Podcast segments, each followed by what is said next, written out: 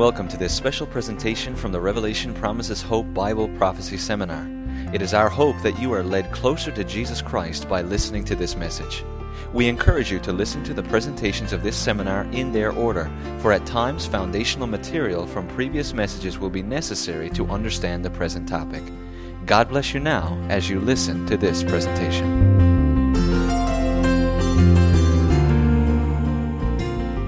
Father in heaven, Lord, what a privilege it is again for us to come together in this place to study the Bible tonight. As we look at your solution to the universe's greatest problem, we're asking that you would open our minds and give us understanding and teach us by your Holy Spirit. We pray now in Jesus' name. Amen. Tonight we want to begin with an illustration that the Bible gives to us in the book of Acts. The New Testament book of Acts. If you find your New Testament, the latter half of your Bible, Matthew, Mark, Luke, John, and then the book of Acts. We're going to chapter 16. And we're going to begin uh, toward the middle of that passage, the latter, the latter middle of that passage. In this passage, Paul and Silas, two of God's missionaries, two of God's preachers of righteousness, have been sharing the gospel. And as they have shared, of course, it's rubbed some people the wrong way because they were not wanting to hear this message. The message of Christ was something new. The message of a Messiah present in their time was something uh, different for them. And so we come to the place in verse 20 where they're coming now before the leaders of the city and they're being chastised, we might say, for their faith, for their teaching. And as things come along, in verse 23 of Acts chapter 16, you find that they had been whipped. Many stripes, whipping stripes, have been laid on them. And then it says they were cast into prison. The jailer was going to keep them uh, safely inside the inner prison. And then we come down through, in verse 26, you find that in the middle of the night, there's an earthquake that shakes the entire prison. It actually follows what was said in verse 25, where in the midst of their pain, in the midst of their uh, discomfort in that dark, dingy prison, Paul and Silas sang praises to God. And the, the prisoners were hearing them. And then the earthquake strikes, and we find at the end of that passage, we come to verse 29, the jail guard who has just been spared from committing suicide for fear that everybody had left during the earthquake, when Paul calls out, he says, Do yourself no harm, for we're all here. The jailer comes in and he falls down before Paul and Silas there. And he asks a question. A question that I believe is one of the questions that each of us at some point in our life are going to deal with if we haven't already. He asks the question as it's found there in verse 30 What must I do to be saved? Truly a heart question coming from this man who, at, up to this point, was what we might call a pagan or a heathen. He was not a Jew, he was not a Christian believer. But he comes to these great missionaries, these great teachers of God, and asks the question of them What must I do to be saved? I believe that this question is something that God has placed within our hearts. The, to find an answer to this question is something God is asking us to seek something God wants us to look into. And as we ask that question, as we consider that question tonight, I invite you to look into your own heart and say, Is this my question? Have I found the answer truly to this question? What must I do to be saved? The Bible gives us a, an answer. It's the great answer. This is probably one of the greatest questions the Bible actually gives to us. But the answer comes as we go into Paul's writings in the book of Ephesians, chapter 2. Verse 8, he says, For by grace you have been saved through faith, and that not of yourselves, it is the gift of God, not of works, lest anyone should boast. The Bible has said that we are saved by what? By grace through faith. We are saved by grace through faith, and contrary to what many of the religions of the world, many of the great world religions, of the Eastern world, they have this tendency to find salvation or to find uh, freedom from their pain, freedom from their distress, from doing something. But the Bible presents it very clearly to us that we are saved by grace. Now, whose grace would you suppose that would be? God's grace. We are saved by God's grace through our faith. An illustration I like to use is to consider your hand as faith, or to consider faith like a hand. When God offers the grace and He shows us the grace, we're going to discuss more about that as we come tonight and in future night. But our hand is necessary to reach out and grasp the gift, as the Bible says. Ephesians chapter 2 tells us that God's grace is a gift to us. Now, many talk in our world. We hear over and over again throughout our community about being saved. The passage has just told us that we are saved by grace. What does it mean to be saved? Or better yet, what are we being saved from? the kingdom of darkness, Satan. But yet, one thing we might narrow it right down to is we are being saved from sin. We're being saved from sin. Notice what the Bible tells us in the book of Romans, chapter 3 and verse 23. For how many? All have sinned and fall short of the glory of God. Now, how many are included in that word all? Everyone. And that includes you as well as me. Each one of us is brought into view when the Bible says all have sinned and fall short of the glory of God. Now, if we are all have all sinned, that makes us all a sinner. Now, that's not something that we like to recognize. It's not something that goes well with the human nature to acknowledge the fact that I'm a sinner. I'll acknowledge the fact that I have done something wrong. I don't know anyone who likes to acknowledge their errors or to acknowledge their wrong. I know it doesn't go well with my grain. It's against the grain to acknowledge that I've done something backward or something wrong. And yet the Bible tells us that we need salvation. We need to be saved from the sin that has corrupted each and every one of us. As we studied last the last time we met, we looked at how sin began in our world and how the floodgates were opened by our first parents' choice. And the sin just came in and knocked all of us over. And now we're drowning out here in this sea of sin. But the Bible says that we can be saved. We can be saved by the grace of God through our faith.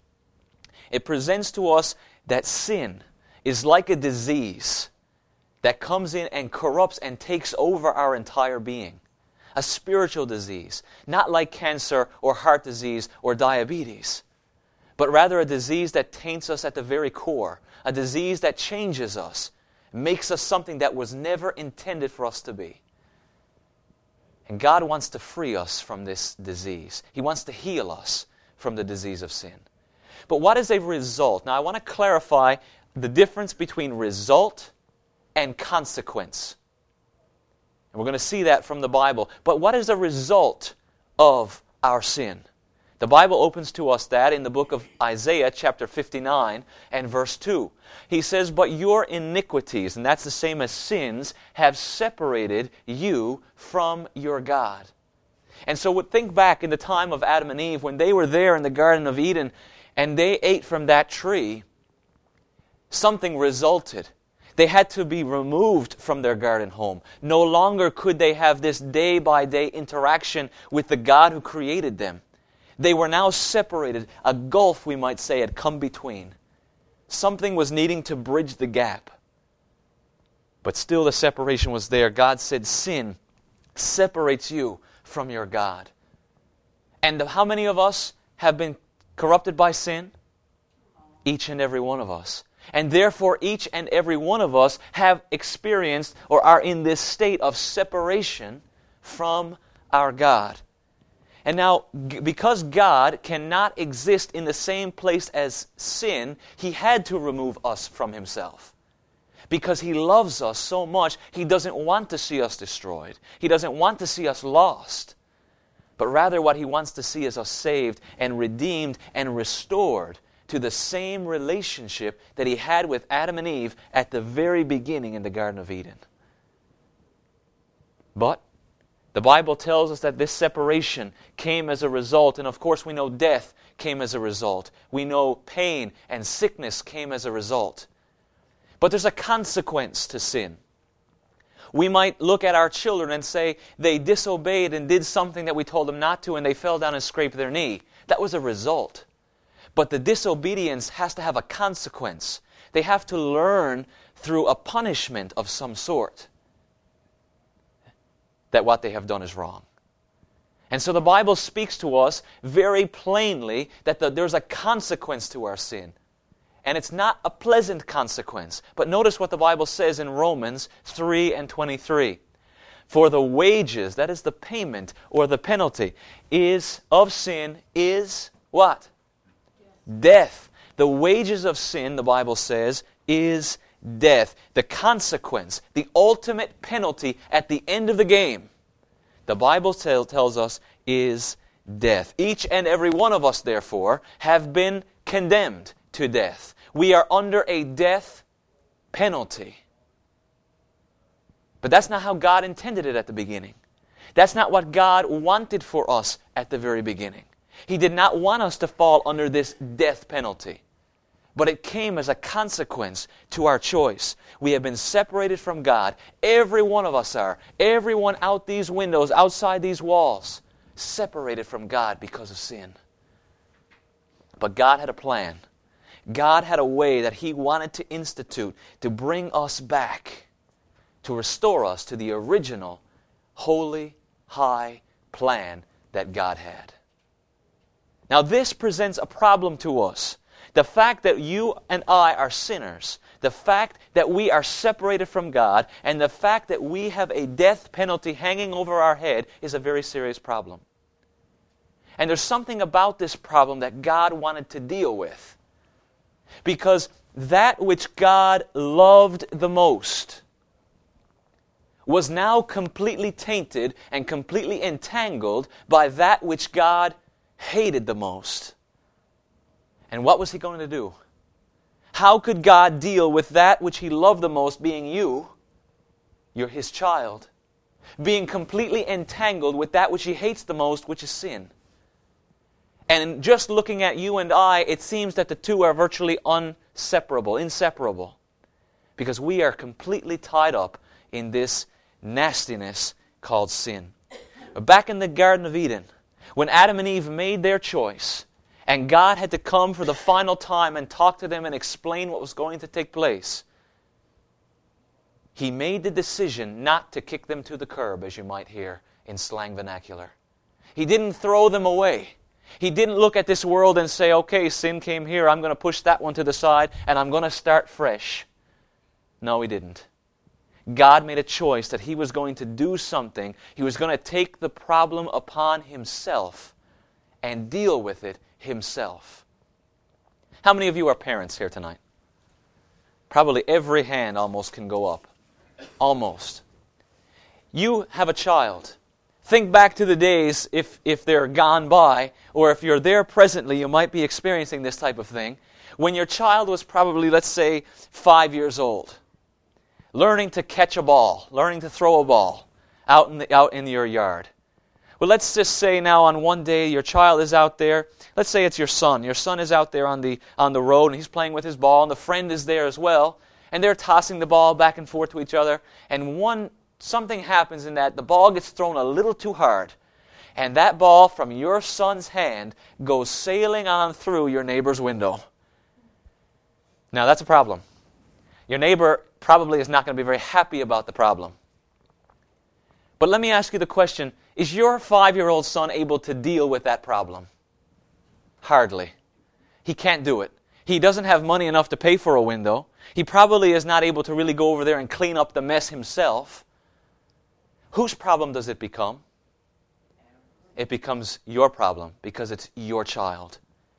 When God looked down on Adam and Eve, our first parents, from whom we've all come, and he saw that these children of his had a problem, made a big mess, and everything was now going to be different. Everything was destroyed from the original plan that God wanted. He said, They can't fix it. It would be impossible for them to fix this problem. And so God stepped back and said, I am going to take care of this problem myself. I am going to be the one who's going to deal with the effects, who's going to take the pain, who's going to be cut and bruised by cleaning up this mess. God was waiting to pronounce this, and he did. We found that last time we met. When God in Genesis 3:15 came and said, I'm going to put a hatred, there's going to be a conflict between my people and between the devil. From the woman's seed, from the line of humanity, there's going to come one who will give a crushing blow to the devil. And the New Testament pointed out to us that that was a ministry that Jesus himself was going to take. God had a plan. It was a plan B because plan A was so high and so glorious, it but it didn't come to pass because of their Adam and Eve's choice. And we might say because of our choice, because each one of us has made the choice to pursue their path. But God had a plan B. It was a glorious plan B. The second best thing that could take place was that He was going to restore us to the place He wanted us to be. And so God said, I have a way. Okay, God, what is your way? How do we see your way? How back then did they know what was going to take place? Well, God made a statement in the book of Psalms. Psalm 77, verse 13, where David speaks of God's glorious plan. He says, Your way, O God, is in the what? Is in the sanctuary. Who is so great a God as our God? David says, Your way, God, is in the sanctuary. What is the sanctuary? It's not something that we hear much about these days. It's not something that we talk about unless we're talking about the room in which we have church service, the worship service at various churches. That's sometimes called a sanctuary. But when God says sanctuary in the Bible, He's not talking about our church inner, inner building where we hold our worship service. Rather, He's talking about something that He instituted Himself way back in the times of the Old Testament. Services that were taking place after the results of sin began to be seen. We find the sanctuary being mentioned first way back in the book of Exodus, the second book of our Bibles. In chapter 25, verse 8 and 9, God said this Let them make me a sanctuary, that I may dwell among them. Now, notice, this is God speaking. God, because of sin, had been separated from his people. We sometimes think that the bad end of the, of the deal was given to us because we were separated from God. But notice God's longing here. Notice how God, as a loving and patient Father, is looking down and saying, I want to be reunited with my people. And he says, Build a sanctuary, Moses. Make the people, make me a sanctuary, that I may come and dwell among you again. I want to be close. I want to be near. He says, Make the sanctuary. According to all that I show you, after the pattern of the tabernacle and the pattern of all the instruments thereof, even so shall you make it. God requested the sanctuary. It was something that He asked the Israelites to do. When they were wandering in the desert, they had come out from Egyptian bondage. And now they're in the desert there, and God says, Make this. Make this sanctuary structure, the tabernacle. And so they did. They did. Moses instructed the people. They came together, and God had given Moses the blueprint, and Moses instructed the people to build it, and they, and they did, right there in the desert. As time was passing by and they were getting close to God again, they began to build this structure. A structure in which there was an area of land separated from the rest of the camp. A courtyard was set up. A fence was put around, linen hangings were there, and they, we find that God had them put several pieces of furniture in that courtyard, and then there was an inner tabernacle which was divided into two rooms. Let's take a look at some of these things in the courtyard. First, there was an altar, an altar of burnt offering. It is on this altar that the sacrifices were placed. It is on this altar that the fire was burning continually as it was lighted by God. The next piece of furniture in the courtyard of the sanctuary was a laver. It was actually a basin filled with water, representing the purification from sin, the cleansing that would come as God's people partook of his cleansing grace. And then you come inside of the tabernacle, the actual tent structure that was in the sanctuary. And you find two rooms divided by a curtain. And inside these inside this first room, which was called the holy place, was a table. A table called the table of showbread, on which there were six, two stacks of six unleavened bread cakes that were there all the time. Of course, they were changed, representing Jesus, the bread of life. As it came across the inner holy place, you come to the seven branch candlestick, which gave light to the inside of the tabernacle, which was the only source of light inside the tabernacle. Jesus was the one who said, I am the light of the world. And then you come to the near the veil, near the curtain separating the holy place from the most holy place, and you find another altar. But animals were not sacrificed on this altar. No uh, animal parts were here. The fire was not the same as the fire on the outside altar. But this was called the altar of incense, in which there was constantly an aroma, constantly a smoke rising from this altar. The book of Revelation tells us that incense represents the prayers of God's people, constantly ascending before God. And this was the holy place. And just beyond the veil, just beyond that curtain separating those two rooms, was the most holy place. And inside the most holy place was one glorious piece of what we'll call furniture. It was a large box made of wood overlaid with gold, on the top of which there were two golden angels. What was the name of this furniture? Does anyone know? It was the Ark of the Covenant. Now, there was something special about the Ark of the Covenant. As you can see in this picture, there's a glowing light right there between the two golden angels. This was where the visible presence of God would dwell. Remember in Exodus 25, verse 8, God said, Build a sanctuary because I want to dwell with the people. Now, God could not come in a bodily shape and walk amongst the tents and walk amongst the, the, the congregation because the congregation was sinful and God is holy. They cannot be in the same place at the same time. So God came as close as He could inside the tabernacle in the most holy place. He came in a visible light, a glow. It's referred to by most as the Shekinah glory there in the most holy place. But there was something else that was special about the Ark of the Covenant. It was a large box and it contained something very holy, very special. What was inside the Ark of the Covenant? The Ten Commandments of God as that cover was opened, which was called the mercy seat, and it, and it was underneath where you find the two tables of stone. Now, the Ten Commandments were holy because they were written with the very finger of God. Many things that we read in the Bible were penned by men or women. But we find in the Old Testament the Ten Commandments were actually written with God's finger. Something holy, something inscribed, you might say, with the signature of God. And they were taken. This was the government, the law of God, placed right in the Ark of the Covenant underneath the presence of God. And this was the tabernacle, the holy place, the most holy place, and the outer courtyard in which the sacrifices took place. But now God didn't just give them the sanctuary for the purpose of having something nice to look at. It wasn't just because of the gold. It wasn't because of the bronze or the brass. It wasn't because of the smoke and the nice smell of the incense. There was a purpose behind all of this. Each and every article in the sanctuary, each and every service of the sanctuary was a prophecy. Each and everything looked forward to something that would come.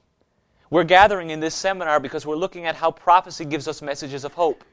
We're looking at how the book of Revelation and how the books of Daniel and the prophecies of the Bible bring us messages of hope.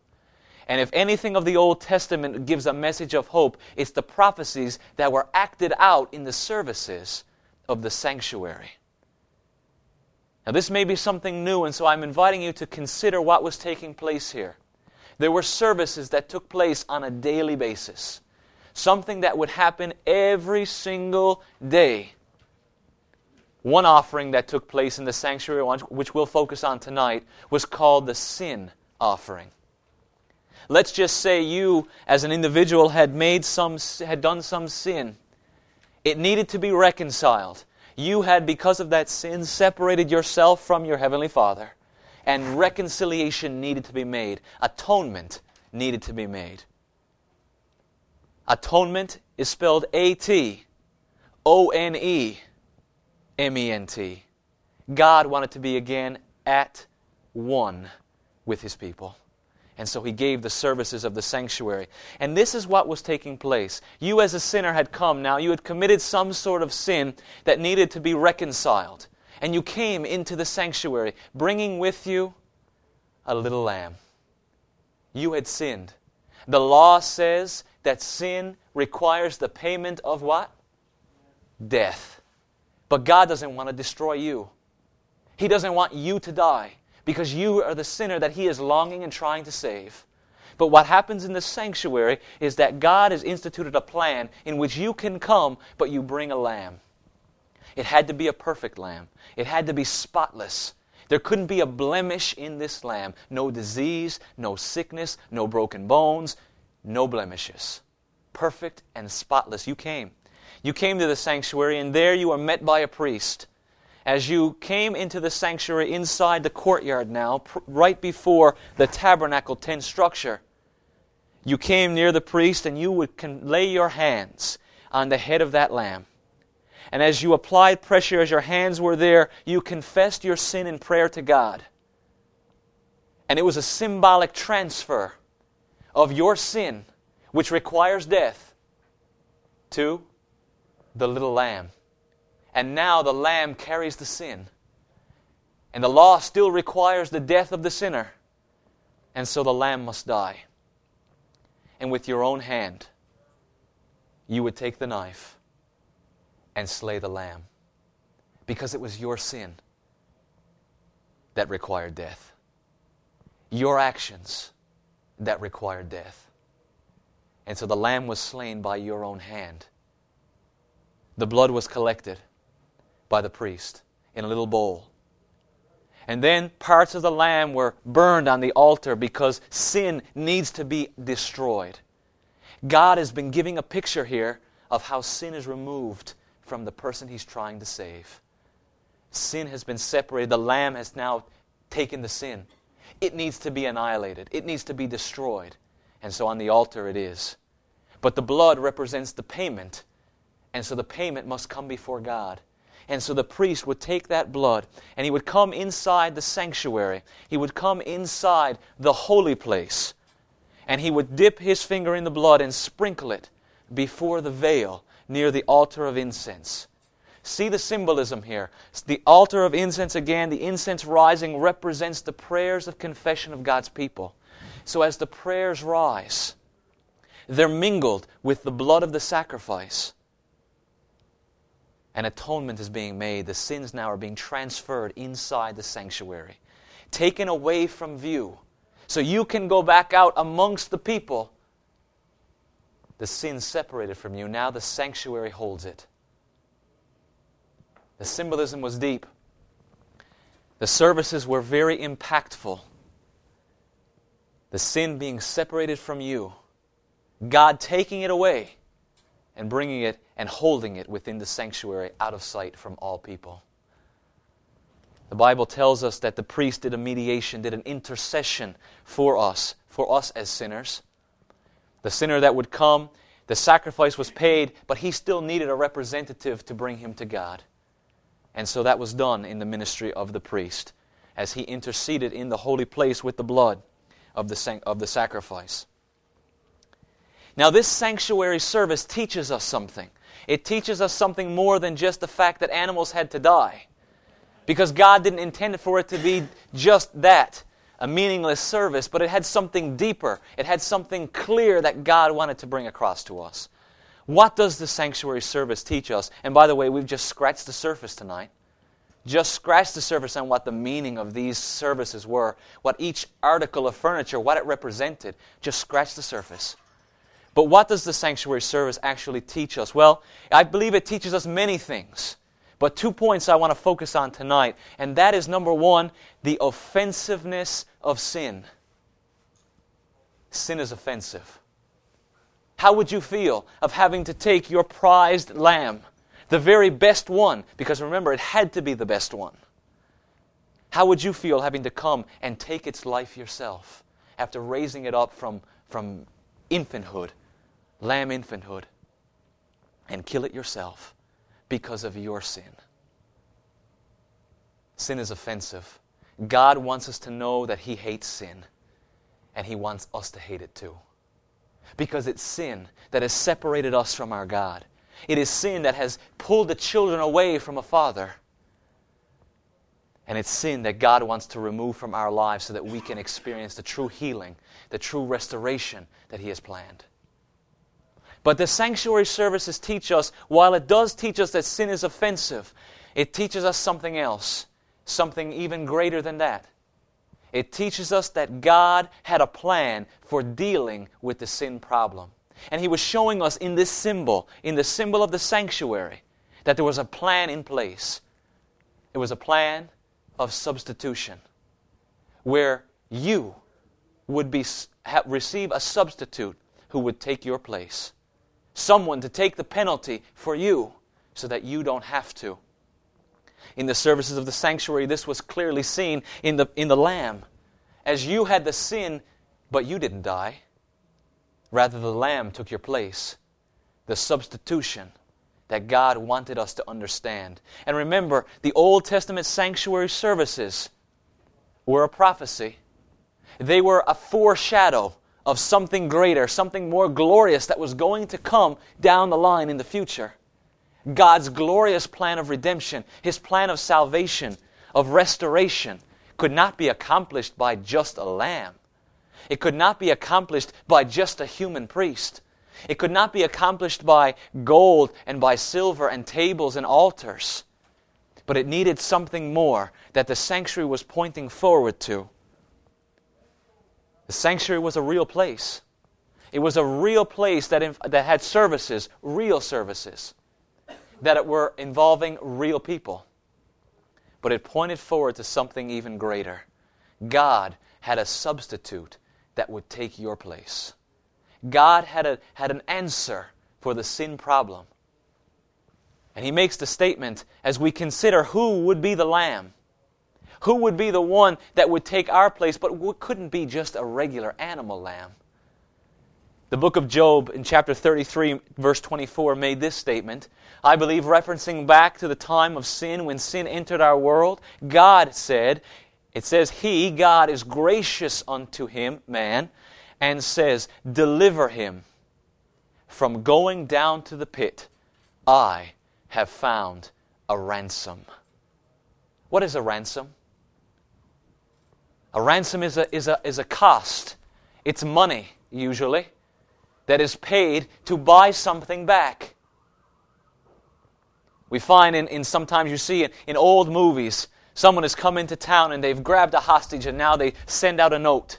And they're all covered with their bandana around their face so nobody can see them. And they're saying this much money for the release of the hostage or else. Well, when sin took us hostage, when people were taken hostage by, the, by Satan and sin, and a ransom was demanded by the law of God because of sin, God said, I have the ransom. A ransom would be paid. And it was not going to be a $1,000. It was not going to be a million dollars. It was going to be the maximum amount.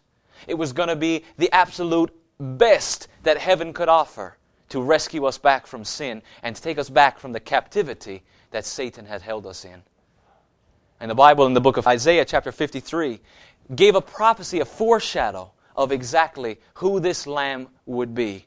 Notice the words that Isaiah speaks in prophecy, not knowing a specific name, but looking forward in time, seeing an answer to the sin problem. Isaiah 53, verse 3 and onward, it says, He is despised and rejected of men, a man of sorrows and acquainted with grief. And we hid, as it were, our faces from him. And he was despised, and we esteemed him not. Surely he has borne our griefs and carried our sorrows. He was wounded for our transgressions, He was bruised for our iniquities. The chastisement of our peace was upon Him, and with His stripes we are healed. And the Lord hath laid on him the iniquity or the sin of us all. He was oppressed and he was afflicted, yet he opened not his mouth. He is brought as a lamb to the slaughter, and as a sheep before her shearers is dumb, so he opened not his mouth. And he shall see the travail of his soul, and shall be satisfied.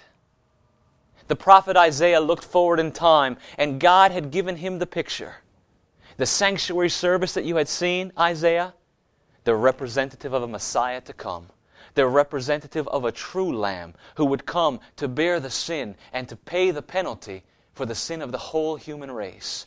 And you can see the language that Isaiah uses language of the sanctuary, how there would be a burden, how there would be sin, how there would be grief laid on someone else so that we might receive the relief and the atonement. And Isaiah brings it out very clearly as he looked forward. I believe he saw a lamb. I believe he saw a lamb slain. I believe, as Revelation says, he saw the lamb slain from the foundation of the world. 1 Peter chapter 1, 18 and 19 tell us, For as much as you know that you were not redeemed with corruptible things, that means things that can perish, things that can die away and pass away, such as silver and gold, but with the precious blood of Christ. Notice the language now, as of a lamb without blemish and without spot. We find in the New Testament the Apostle Peter brings us back in our minds right back to the sanctuary service, showing us that it was more than just spilling of blood. It was more than just animals and sacrifices and gold altars and brazen altars. But it had something to do with our salvation. It had something to do with lifting us up from the pit of sin because God was the one who had said, I have found a ransom. And there Jesus comes almost 2,000 years ago, coming voluntarily coming not forced into our world as a human being, suffered during his life like none other have suffered. And then finally, at the end of his 33 years, stretched out his arms on a cross and took the penalty that you and I should have taken. It was our sins that required the death of an innocent victim. It was our sins that required God to do something because we were unable to do it. And then from heaven, from heaven to earth, came the spotless Lamb, Jesus Christ. We see the innocent taking the penalty of the guilty. We see the righteous giving life to the unrighteous we see the God who had life giving those of us who were dead life eternal. Making it possible, bringing it clearly across in the picture and the image of the sanctuary, showing us that God was going to do something else. And it's, my, by, my friends, by the merits, the goodness of Jesus, not, ma, not me, not you but it's the goodness and the merits of Jesus that can be credited now to your account and to my account so that the sins can be removed just like they were in the sanctuary. And how we can experience newness of life and restoration. God has said to us in the book of Romans, chapter 6, verse 23 For the wages of sin is death. And all of us were under that penalty. But notice the second half of the verse, the message of hope that comes through.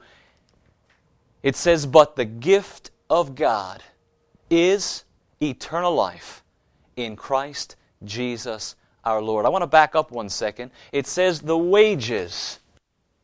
That means the payment, the, uh, the, the salary, right? That's, that's a term from the workforce. When you work your two weeks, you get your wage. You have an hourly wage or a monthly wage. It's your salary, what you're paid. Which indicates to us that sin, or the penalty of death, the wage of sin, comes because we have earned it. We've done something to deserve death, and all we have. We've, we've sinned. But then when it comes and gives us the message of hope, it doesn't say, but the wage of God or the salary of God to you is eternal life. What does it say? The gift of God is eternal life. Can you earn a gift? You cannot earn a gift. Just like we started with the book of Ephesians, chapter 2, it said, For you are saved by grace. That's God's grace. Through faith. The Bible says faith comes from God.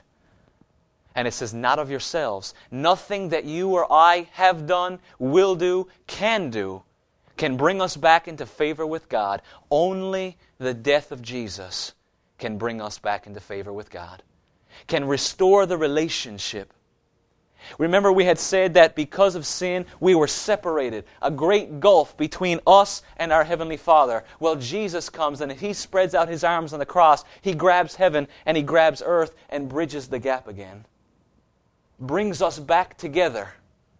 And the Bible says that that gift of God is eternal life in Jesus Christ our Lord. Salvation is offered as a gift, nothing that we can own, nothing that we can earn, excuse me.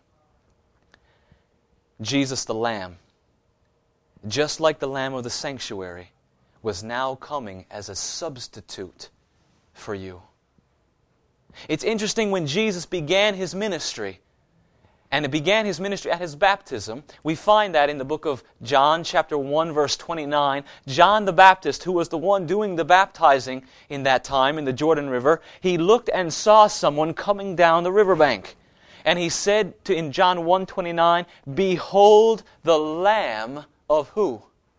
The lamb of God, which takes away the sin of the world." Now to you and I, my friends, that may not make such a connection when we read it the first time. But remember that John is there and he's surrounded by a Jewish audience who were very acquainted with the sanctuary service. They were acquainted with the sacrifice of lambs. They were acquainted with the promise of a coming Messiah. And here in, the, in John 129, as he looks up, I can imagine all the heads turn and look. But there's no lamb. There's no goats. There's no sheep anywhere. And then, as the individual named Jesus Christ steps forward into the water, John says, This is the Lamb. This is the Lamb of God who is coming to take away the sin of the world. Not like one lamb was shed, uh, his blood was shed in the Old Testament sanctuary that would take away the sin of one person. But this is a lamb that would come, that would take away the sin of the world, remove the reproach, bridge the gap, connect us again with our Heavenly Father, bring us back into union with Him again. And as John pointed to the people, and he said, Behold, it meant look. Not just take a quick glance and turn away. Take a good, long, steady look. That's what behold means. Take it in. God calls us to do the same. He calls us to take a good, long, steady look at the person of Jesus Christ. To realize that Jesus is the one that can not only take away the sin of the world, but that the sin of the world includes mine and He can take away my sin. He can restore me, yes, me, regardless of whatever I have done, to fellowship with God again, restore the relationship that my sin had broken. God says it's possible. It's a message of grace. And Christ has come and asks us, John asks us to behold him.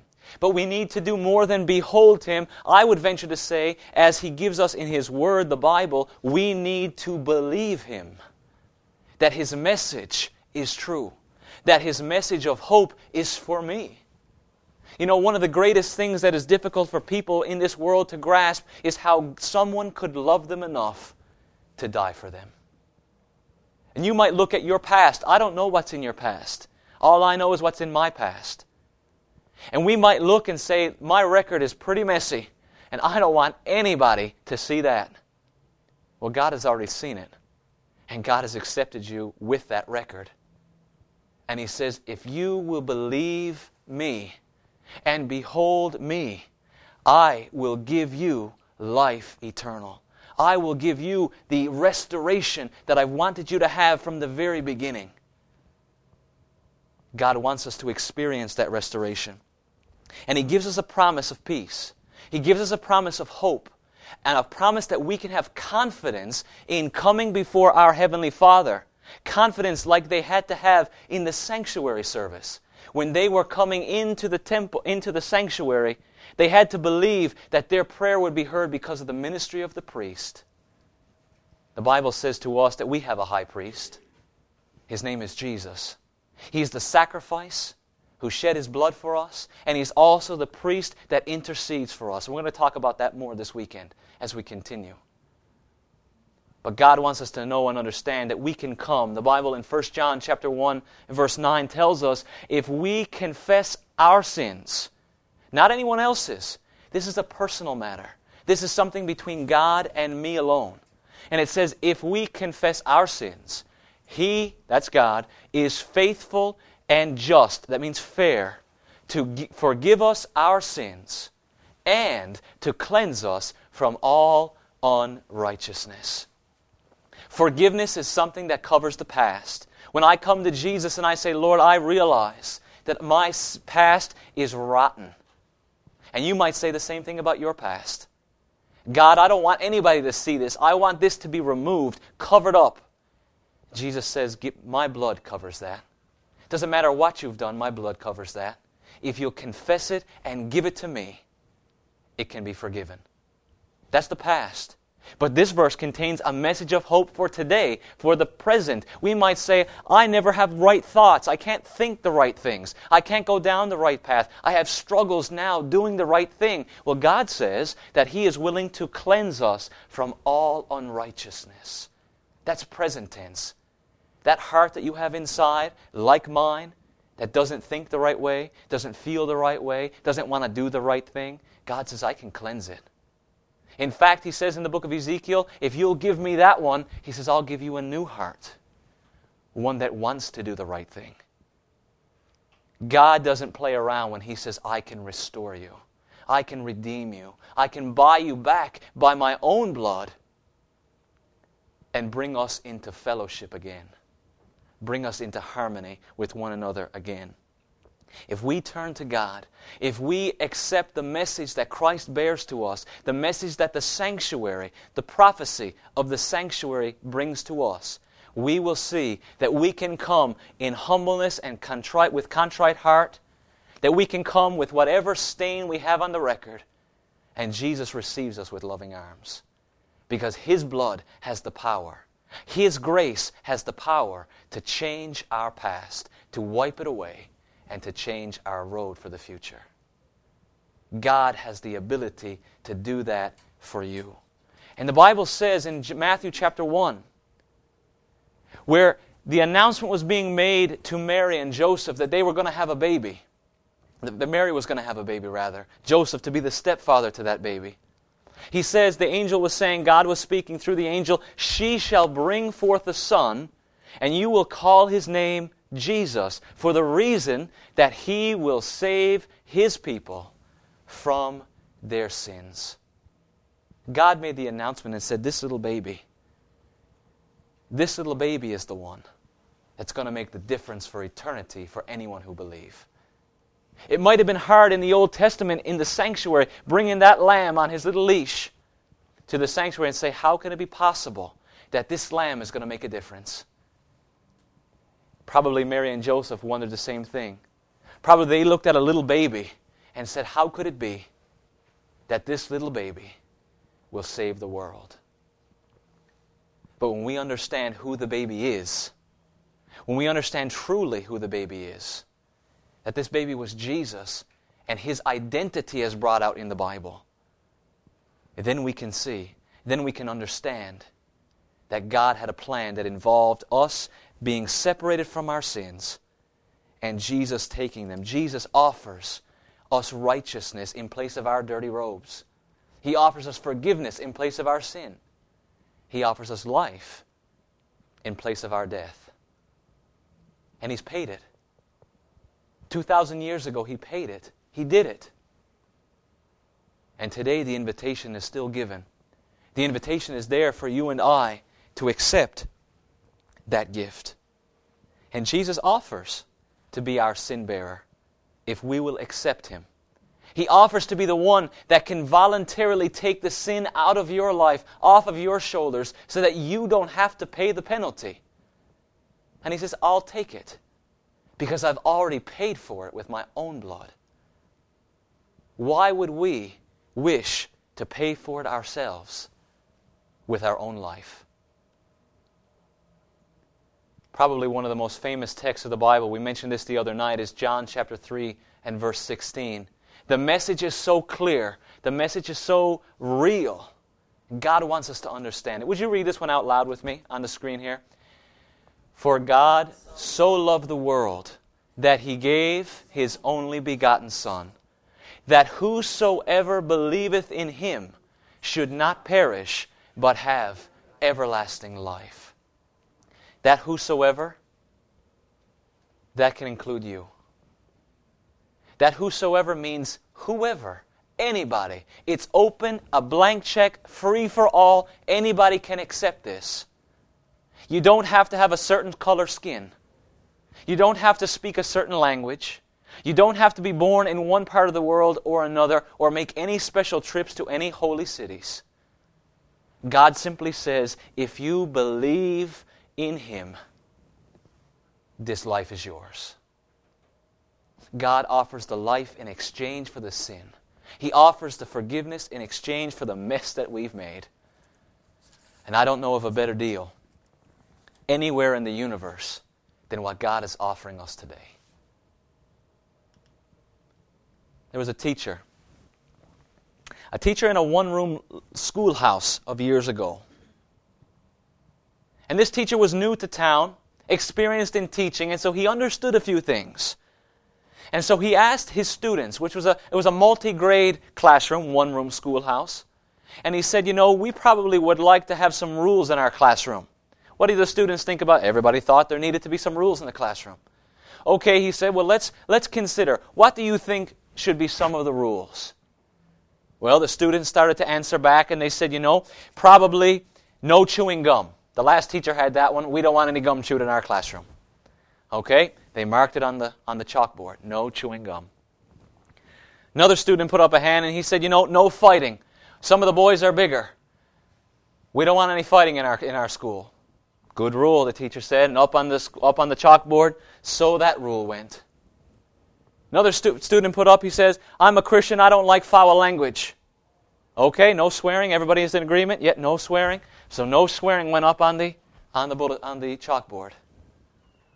And so the various rules were placed, and the, the schoolhouse was continuing for a number of days and weeks, and everybody was abiding by the rules. Nice little unified schoolhouse. And then one day, one of the big boys went at lunchtime to his, where his, to his coat rack to grab his lunch to eat. And he opened up his box or his bag and he found half the lunch gone. Course, that came to the teacher. Teacher, teacher, my lunch is gone. Somebody stole my lunch. And the teacher said, We don't have a rule about stealing. No punishment can be given because it wasn't a rule. Well, everybody agreed we need to have the rule no stealing in our, in our one room schoolhouse. So up the teacher put it up on the board. No stealing. He added it to the list that they had developed. And he said, We need a punishment, teacher. Something needs to be done if people do this type of thing again in our schoolhouse. What should it be? Ten lashes. Ten lashes from the teacher. If they chew the gum, or if they fight, or if they use bad language, or if they steal, teacher, we need ten lashes. Another one said, with no coat. No coat on to take the lashes. Everybody's in agreement? Everybody was in agreement. The schoolhouse continued. Life in the schoolhouse, education continued. Things went on. A number of weeks further, and things were, were good until someone else's lunch went missing. Another big boy in the back of the schoolhouse who sat in the last row, his lunch was gone. The entire lunch. And so the teacher stopped the classes that day and they had to find out who was the one because there were rules in this, in this schoolhouse. And the rules had to be kept. And the punishment had to be given. That were the rules. Everybody was in agreement. Who was it? Was it you, Jimmy? No. Billy, was it you? No. Mary? No. Finally, it came down to one of the smallest boys in the schoolhouse, Tommy. Little Tommy. They knew he came from a poor family. They knew his home life wasn't so good. Tommy, was it you? Tommy began to cry. Yes, teacher, it was me. I was the one who took the lunch. Teacher, we haven't had food in our house for four days. My father had a job and, and he, got, he was let go from his job. Things are not well in our family. Mother doesn't work. We have a large family. There's no food at home. Well, Tommy, you knew the rules no stealing. The punishment must be given. Tommy, come to the front. Tommy came up, stood by the teacher's desk, still had his coat on. One of the boys in the back of the classroom said, Teacher, his coat needs to come off. The rule says lashes with no coat.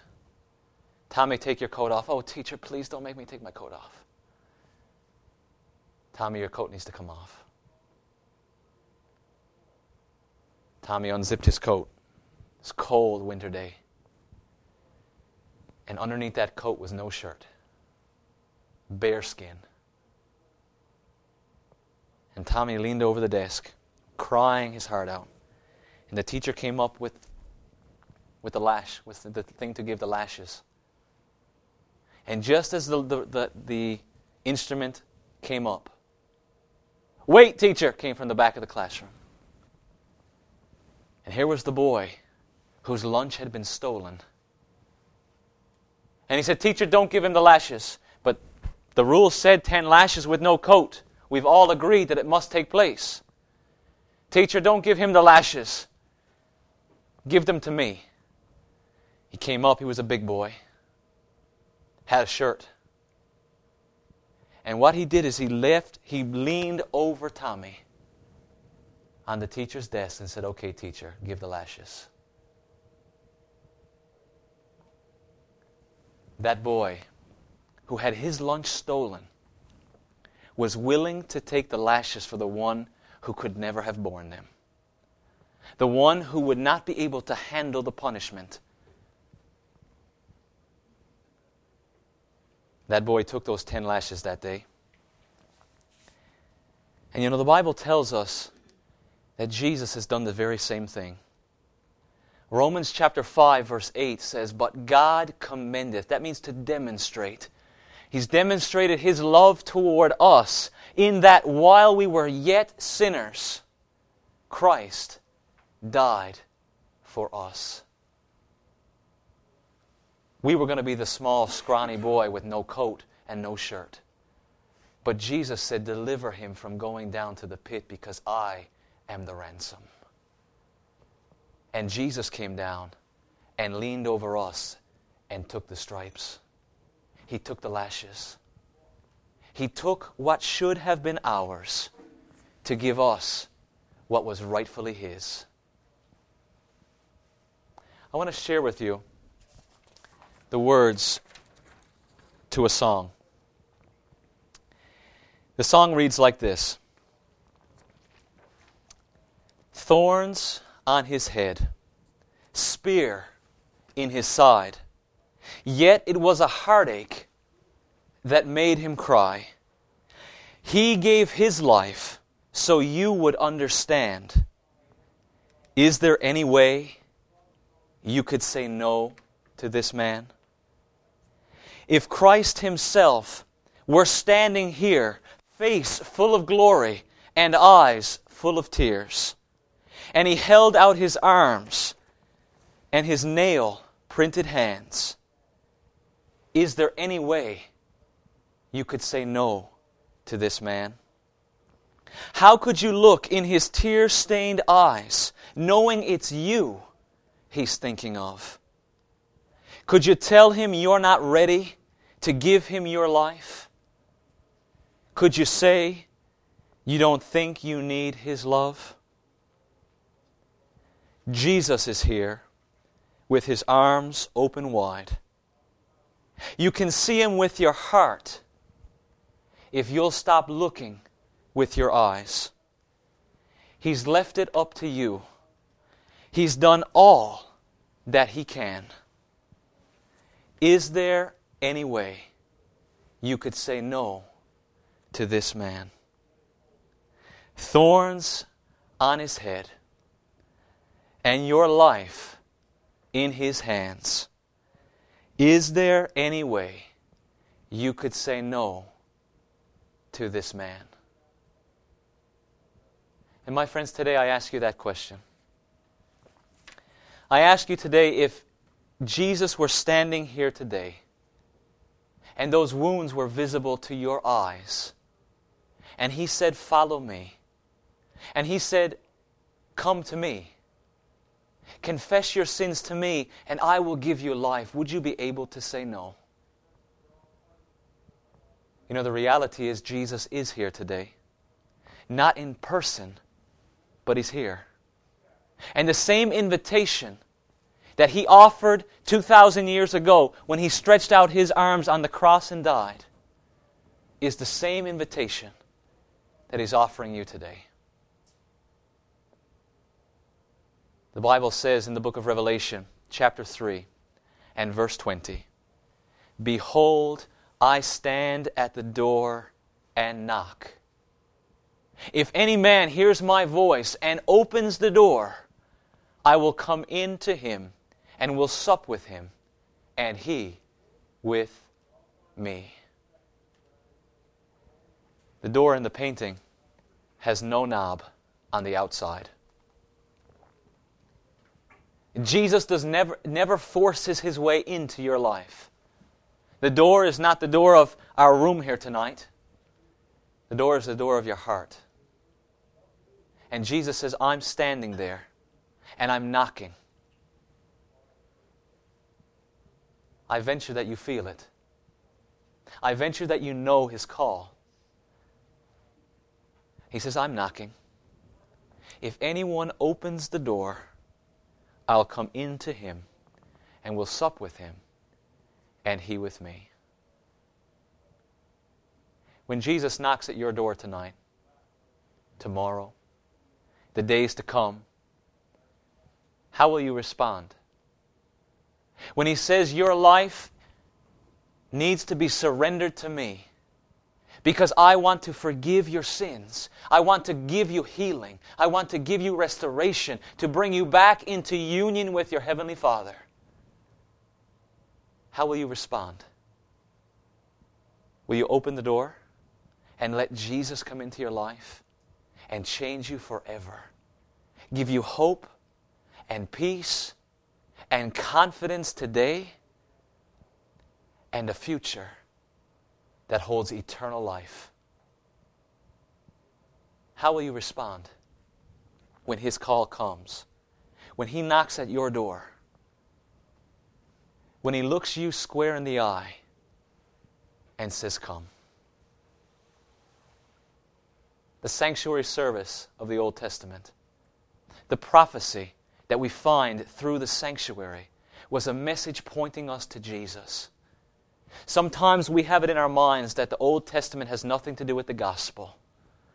My friends, the Old Testament is full of the gospel. We just have to see it. And the sanctuary prophecy bring us clearly right down through to the time of the New Testament when Jesus himself as the lamb of God offers you eternal life. He's willing to take your place if you're willing to have him take it. Would you say no? How could you say no? Let's pray together. Father in heaven, tonight we thank you for the message of love that you have given us so clearly from the pages of the Bible. Father, as we night by night look at this love letter from you, Lord, may we see Jesus in a way that is so clear, so plain. And may we see the love that He has demonstrated for us. Father, we acknowledge that we're sinners. We acknowledge that we have a problem. We acknowledge that we can do nothing in and of ourselves to fix the problem.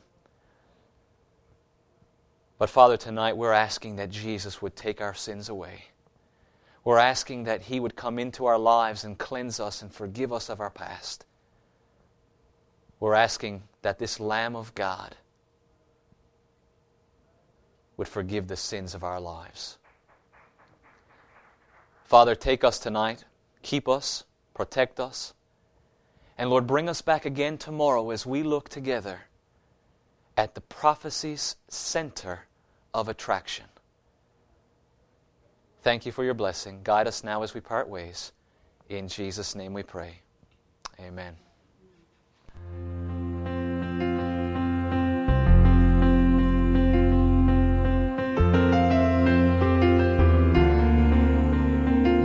Hi, this is Jason Williams. I hope that you have been blessed by listening to this presentation today.